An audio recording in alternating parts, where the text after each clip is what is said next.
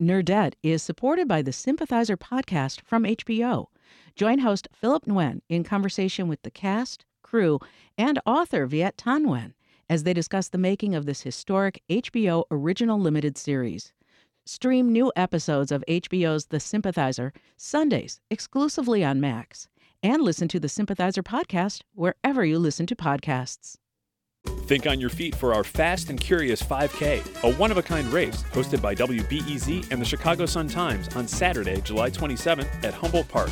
More info and early bird registration at wbez.org/events. Lemon, your secret love of the Irish is well documented. After all, I am your mentor. You dated Dennis Duffy. And in the 90s, you gave money to the IRA. I thought I was contributing to a retirement account. You know, I think someone needs to learn a St. Patrick's Day lesson. Ka tosa kiart lo lepore. What is that? A curse? Take it back, you witch! I'm Greta Johnson, I'm Tricia Bobeda. and this is the Nerdette Podcast. So many of you more perceptive Nerdette listeners may notice that normally our episodes come out on like a Tuesday or Wednesday, but this week we just couldn't help ourselves. With 30 Rock up for its Emmys this weekend, we were too excited about our conversation with 30 Rock writer Colleen McGuinness not to share it with you right away. She was so much fun to nerd out with. as a kid, you know, I started finding movies pretty early on. I have a, an older sister who's 10 years older than I am. Her name's Jane, and she is just the consummate film buff and has great taste. And she started introducing me to movies like Amadeus when I was like eight, you know, and Hitchcock. And she was the first person to kind of teach me that a movie is more than just like these pictures you're watching and entertainment. You know, like I remember sitting down with her to watch Amadeus, and she explained to me that you know uh, F. Murray Abraham, you know, won the Oscar, and he was in the stage production, and you know this is an adaptation, and Milos Forman was the director, and you know all about Mozart, and it was just the first time that I ever looked at a movie that way. You know, I just never thought about it, and I didn't know that people had jobs to create what was uh, what was there. She also told me I couldn't ask any questions during the movie, um, which is something that I still keep now. Like I feel like I have a real reverence for film, and it's like if you're going to talk during it, you know, get out unless it's a terrible movie and we just want to have commentary on it. But so uh, it was around that time that our family got a VCR, and we would go to the library, and I would yeah rent Hitchcock movies and um, a lot of Disney movies also, which I think are sort of dark actually if you think about it. Um, Yeah. a friend of mine told me recently that he kind of fast forwards the beginning of Finding Nemo before he shows his kids because he doesn't want them to be sad. And and I just thought about the Disney movies like Pollyanna, which I loved. She's paralyzed, you know. Like the movie ends and like the girl can't walk, and you know, and Bambi obviously, and and Yeah, you know, Bambi broke my heart as a kid. Right? Yeah. And it's like that's part of the rite of passage almost is to see Bambi have your heart broken, be terrified that your mom's going to die. that's how you go through life, you know? It was always a combination of sort of darker films that I probably shouldn't have been watching at that age and stuff like Disney, which, like I said, has its own aura of darkness that I really grew up on and that I love. I love that idea of going to the public library. I remember that moment when I realized they have movies and they will mm-hmm. give them to me for free. Totally. Oh yeah, and we had to sign up. It took like a month to get a movie. So like, if you wanted to rent The Black Stallion, you had to sign up like a month early, and then it would come, and you'd have like two days to watch it, and then like some other sucker would, you know, would get it. But the other thing the library was great for in terms of nerding out was microfiche. I realized in eighth grade that you could look up old movie reviews and old interviews with actors, and as soon as I realized that, I would go to the library after school and dig up reviews on movies that I was excited about. It was before the internet, obviously, so I couldn't totally like nerd out, you know, alone. I had to go to the library and dig up weird stuff and read about how these movies came together. And I remember specifically, I was really fascinated by the movie Heathers. Um, when I was in eighth grade, I saw it, and I just read everything I could about. it. I thought Winona Ryder was awesome. I was just fascinated with how this script came to be. It was so unique, and I just read every article I could about the film and went from there. That's awesome. You sort of made your own little mini film school by doing that, really. yeah, it was a film school of one. Really lonely, and uh, and that's what I was realizing. Like today, obviously, you know, there's so much camaraderie. You know, and even like the podcast that you guys have, like it's so great because people can find their tribe and geek out together and, and realize that they're not alone. I wonder how that alters anything going forward, you know, because I always felt like I was a little bit outside the pack, and then I almost had to keep these interests on the DL that a lot of my friends didn't want to talk about films or rehash SNL sketches. You know, I would just go home and watch SNL in my black and white TV in my room alone. You know, I didn't watch it with all my friends until maybe later. There was something sort of isolating about it, and now that's obviously changed, and, and I think for the better. But I wonder how that will, I don't know, just sort of alter all these nerds' viewpoints, you know, because now it's it's a popular thing to be a nerd, I think. Yeah, it's almost like the bona fides of kids who are into the same interests now as people who maybe were 15, 20 years ago. There's a sense of, but you're not suffering enough. yeah, right. It's easy to like any of these things that are now kind of cool, right? Like it's cool to watch Arrested Development and Breaking Bad and anything else that might have maybe been more of like a niche interest before. I mean, I was definitely the kid in high school who had a, a small core group of people who, while all the other kids were off in the field where there was like crazy drinking bonfire music, we were in somebody's basement watching Monty Python, you know? mm-hmm, mm-hmm. See, we would have been friends. I think about like teenagers today, and I hope that, yeah, it is easier for them to just like what they like because I always felt like for a long time that I had to, as I said before, keep these interests on the DL. So I, I kind of had two groups of friends in high school. Like I had the friends who went out and partied, and I did that. And then I had a group of friends who, you know, were in all the nerd classes with me, and we did theater together. And yeah, we would rent like all the Miramax releases on the weekend, or we would play, you know, charades and and board games and stuff like that. And I always felt like I had to choose, you know. And then at a certain point, I would say it took me a while. I'd say by the time I was like 29 or 30, I was finally like, I'm a nerd and it's cool and it's okay and I don't have to worry about dumb parties or whatever. It's like I just want to sit and watch like some Netflix. And are you coming with me? You know, if you're not, too bad. But it took me a long time to get there, and I hope that 13 year olds today can just like what they like and not have to feel like they have to be something else. Me too. If there's any 13 year olds out there, keep listening because we'll be your friend if you like nerdy stuff like us. Or if you don't, we'll be your friend even if you like other nerdy stuff that we don't like. That's a big part of our thing is that good nerd etiquette is not to be sort of standoffish if somebody already isn't a fan of the thing you love. You have to embrace them and be an ambassador for the thing that you are obsessed with. Oh, absolutely. And there's nothing more exciting than introducing somebody to something. The other big love I had in uh, eighth grade was Twin Peaks. And I still, to this day, get so excited when I hear that someone hasn't seen it. Like, I want to watch the pilot with them immediately. Well, and, Paulina, I uh, haven't seen it. Are you serious? You haven't Yeah. seen Twin Peaks? Right yeah, on. no. Oh I mean, I've heard a lot about it, but I never have. I'm going to fly to the East Coast right now. Perfect. We're going to get get it on Netflix now. I was going to say I have all the DVDs. Do you know who killed Laura Palmer? Like, is it just sort of out in the universe now? No, I have no idea. I know there's Oh, something about pie, but that's really all I know about. That's awesome. The way that I found Twin Peaks is that it was premiering when I was in seventh grade, and I remember the ad campaign very clearly because here's another nerd confession. I used to read the TV guide, like read it like a magazine. Like I was so Nice. excited to like see what was on TV and like what movies were coming on cable, and I wasn't allowed to have cable as a kid, so this is all just like a fantasy. Um, but I remember seeing the ad for Twin Peaks, and at some point, my my sister actually said to my mom, "I don't think Colleen should watch this. I bet it's going to be really violent and inappropriate." And I was so bummed, and I didn't get to watch it until the summer after they reran the series. Because remember, it was like appointment television then, and they thought they could get some more viewers, and they did. And I somehow convinced my mom to let me watch it, and it was one of those tipping point things where a bunch of my nerdy friends, the theater ones I was talking about, they also all started watching it that summer. And we had this little Twin Peaks club in Yeah. eighth grade. We would leave notes for each other that sort of uh, mentioned stuff from the show, like the owls are not what they seem, or like, you know, Bob is behind you. And it was kind of cool to like go to math class and get like a creepy, weird note. Um, and we all assigned each other characters. I was Donna. I was Laura Palmer's best friend. And then the last thing I'll say about this is that at the time, obviously, there was no email but we were all in this mandatory keyboarding class, and there was sort of like a main master document that you could log into, and so we would leave messages for each other there too. Oh, And- secret messages on the school network, yes. Mm-hmm. Exactly. I love all things Twin Peaks, and I hope that you do watch the show because it's fantastic. The pilot specifically is is really wonderful, and I think it's David Lynch's best film. Cool, I will. So So, Colleen, you're also confirming my theory that younger siblings are just inherently cooler because their older siblings get to tell them what's cool.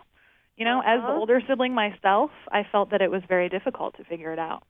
How did you figure it out? Because my, like I said, my sister found stuff, and I don't know how she really did it. How did you find cool things? I found nerdy things just because of reading. You know, I had a tendency, like once I found an author I liked, to read all of the things by that author. But otherwise, I think a lot of it was actually friends who had older siblings and who were Right. kind of more plugged in.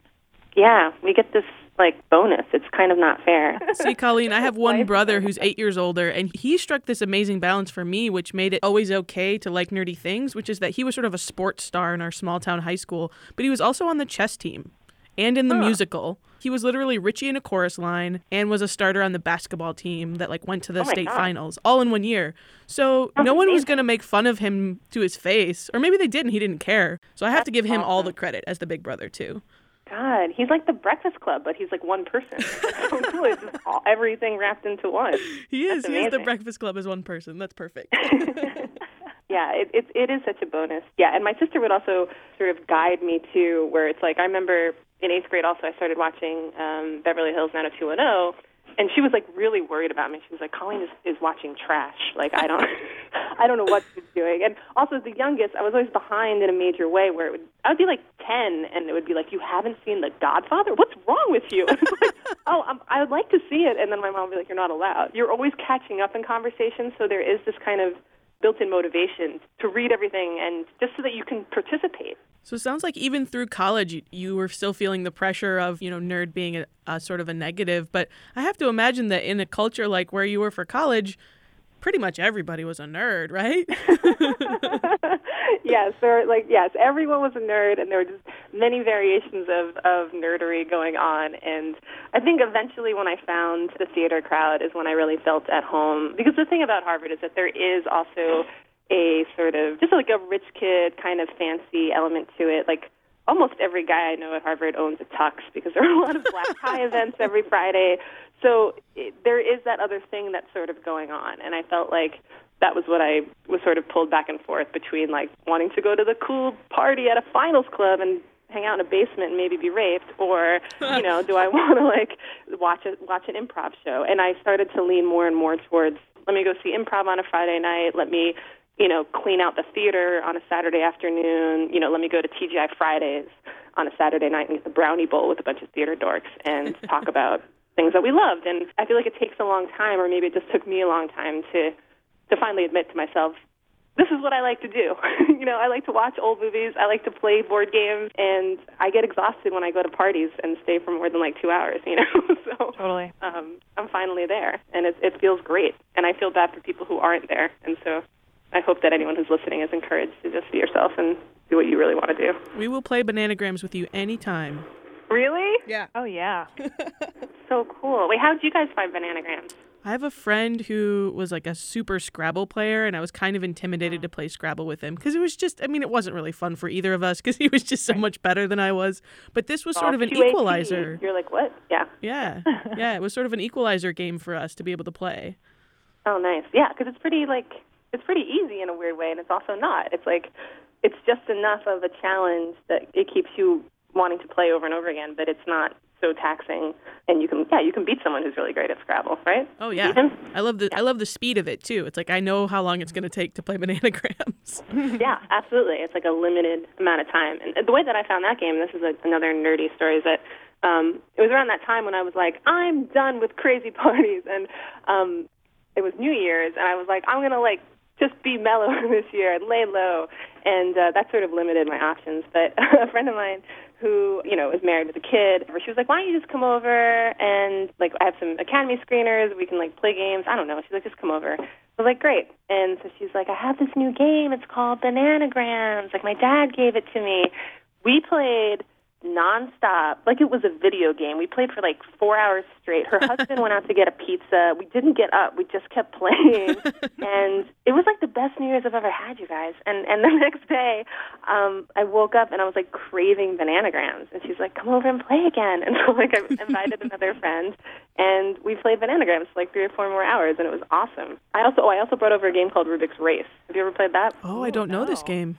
Oh, it's great. You have to get it on eBay though. I played it at um a friend's party and I immediately went home and tried to buy it on eBay and some idiot kept bidding against me and I found out later it was someone from the same party. Oh my gosh. Jacked up the price to of Rubik's Race to like forty dollars and really it should be like ten bucks.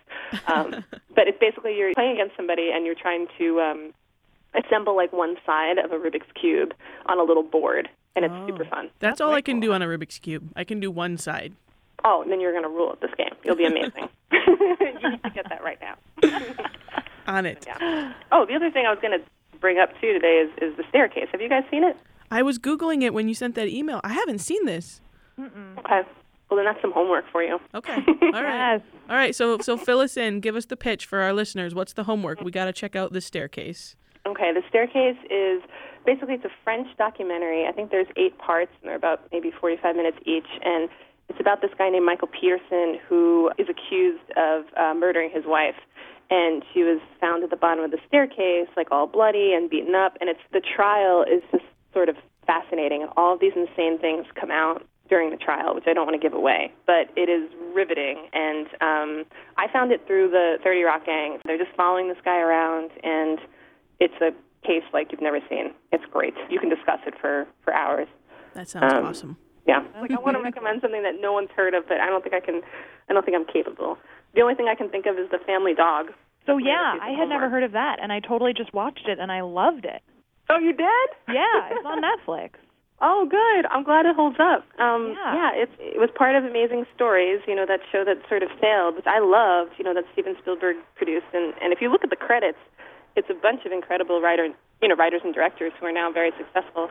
Um, and a lot of the stories are very creepy, but they had a, you know, they had one episode that was just an animated um, tale of this dog.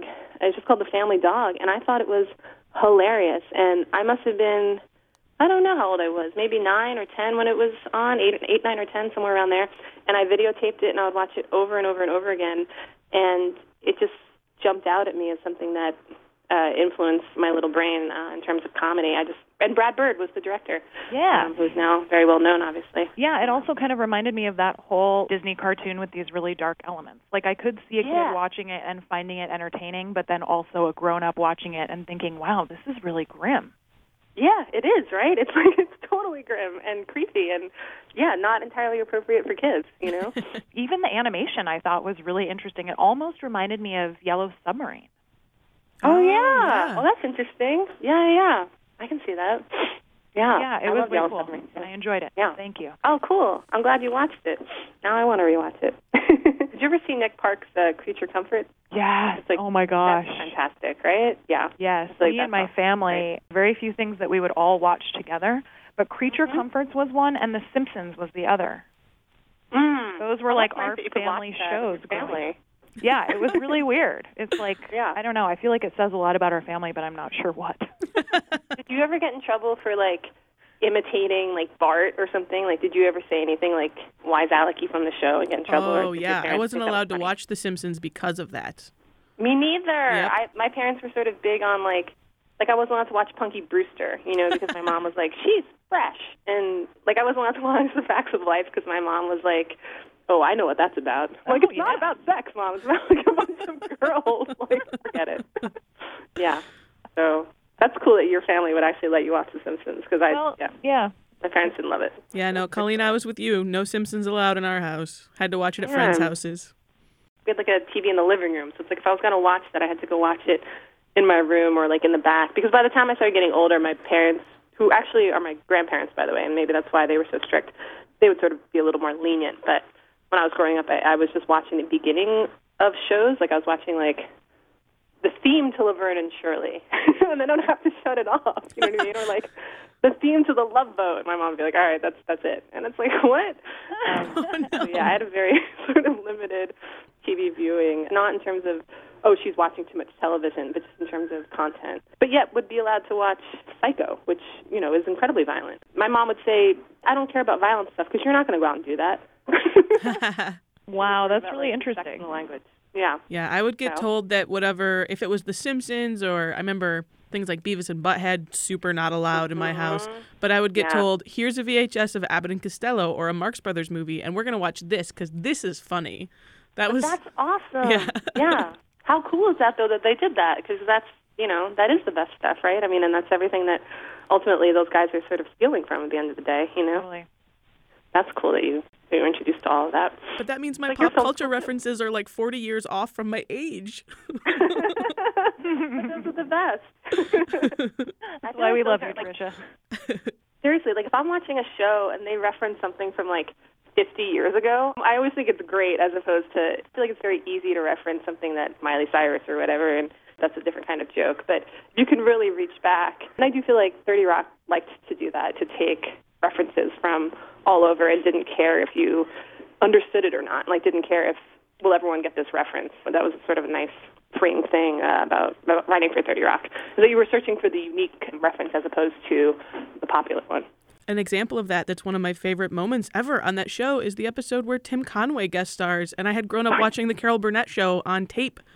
And so I just totally spazzed out when he was on 30 Rock because it was like my two favorite comedy things ever happening together. That's awesome. That's so cool. I used to watch the Carol Burnett show too with my family. Did you read any of her books, Carol Burnett? I, re- I read like her latest one. It's called um, This Time Together. It's pretty good. Oh, I haven't read it yet. Okay, more homework. Good, good. Yeah. Jackpot. Homework. In a weird way, I feel like sometimes people forget about her. Not forget about her, but I feel like obviously Lucille Ball, like, you know, broke open every door in every possible way. And by the way, did you know that she saved Star Trek? What?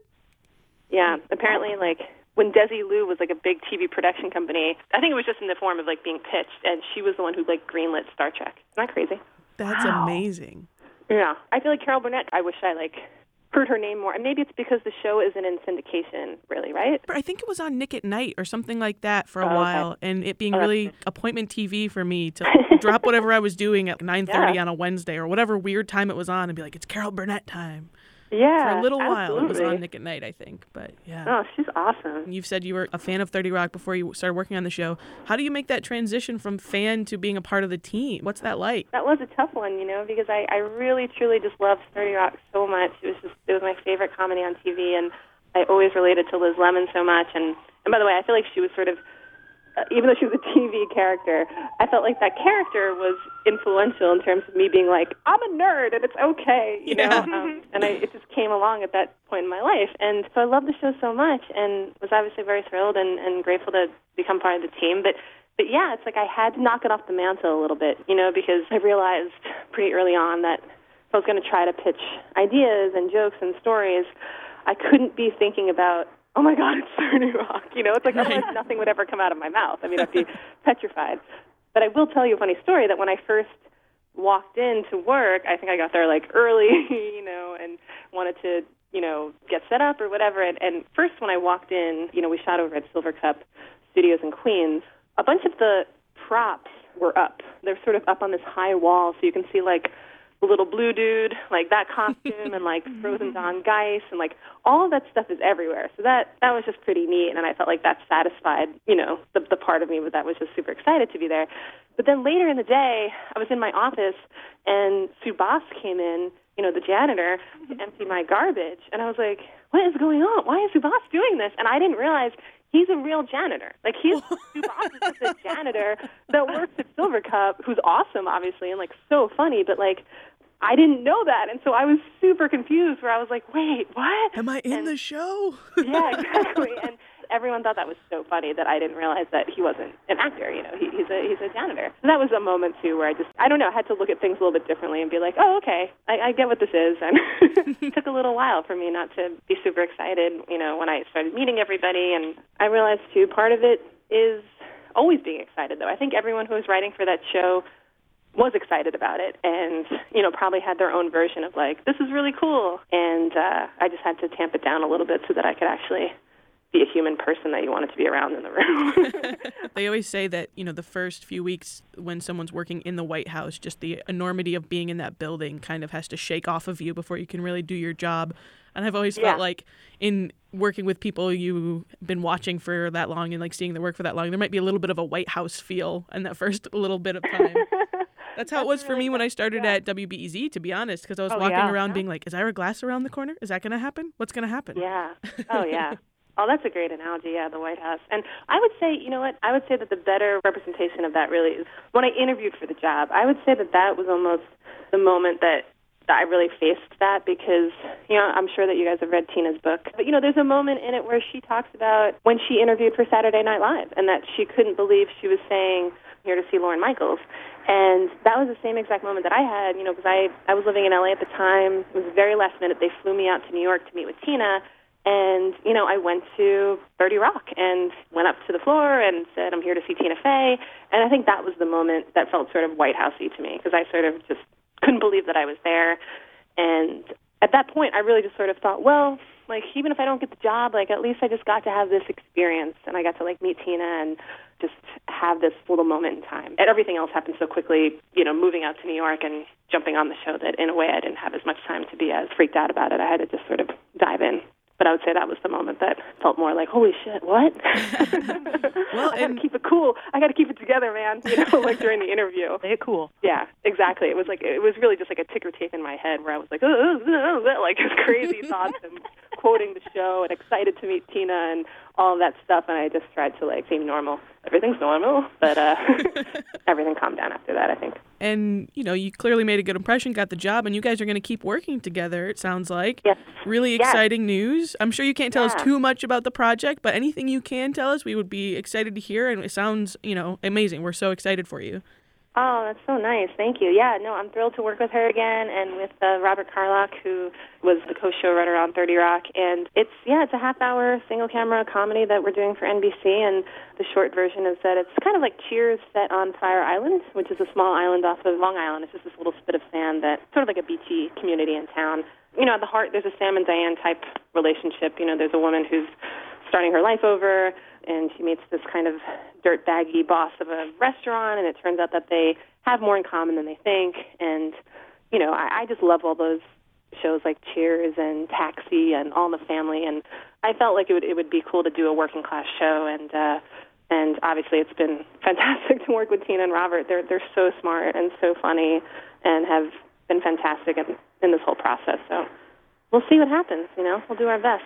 That Try to get it on the televisions. Yeah, we want to see it on our screens. Yeah, Yeah. we'll try. We'll do our best. That's Um, amazing. And you but, grew, uh, you grew up on Long Island, right?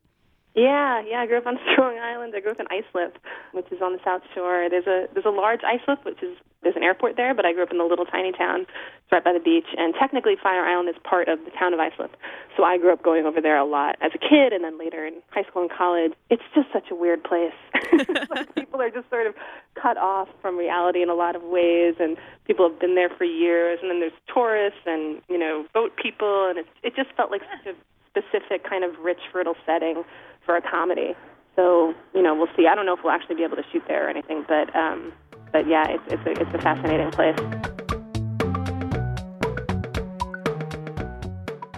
Thanks to Colleen McGuinness, who you should really be following on Twitter at C O L L M C G. Call McG. Thanks to each and every one of you for listening on Stitcher or maybe iTunes or maybe SoundCloud. You know, guys, you could throw some stars and stuff if you wanted. It'd be cool. Stripes too. Don't want to go back to Tarzan Spars. BJ Leiderman did not compose our theme. You're listening to Podington Bear.